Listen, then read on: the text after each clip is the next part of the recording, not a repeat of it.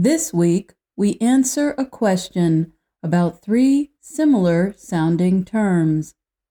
Our listener Suri writes Hi, I want to know the meaning of through, throughout, and go through. Hello, Suri.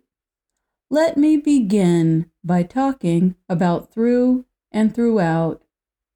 Both can be used as prepositions or adverbs. Today, I will explain their uses as prepositions.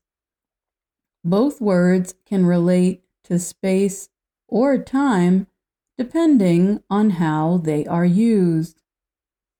I will talk about space first. Through means moving from one side or end to another side or end of something. For example, you can say the train went through the tunnel. That means it went in one side of the tunnel and out the other side. Through can also mean within a place or within a piece of land, air, or something else. For example, you can say, I walked through the park. That means you walked within the park. Throughout means in every part of a place or thing.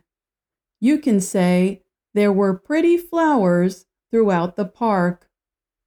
That means every part of the park has pretty flowers. You can also say people throughout the United States have wonderful accents. An easy way to think of the difference between through and throughout is this. Through generally suggests motion. Throughout generally describes a place or location. Now let's think about how these words relate to time. Through suggests moving toward the completion or end of something.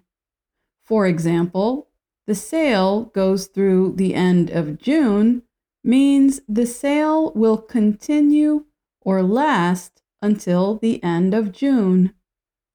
Throughout means during an entire situation or period of time.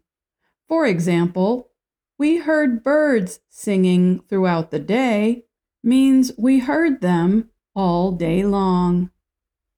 And finally, we turn to the term go through. Go through is a phrasal verb with several meanings, yet most are not related to the meanings of through and throughout. But there is one meaning that relates in a small way to examine something carefully. I can say, I went through all of the papers and found what I was looking for.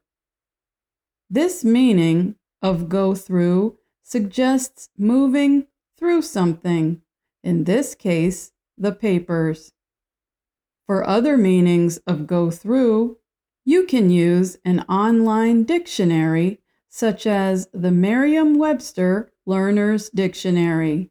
That's all for Ask a Teacher this week. I'm Alice Bryant.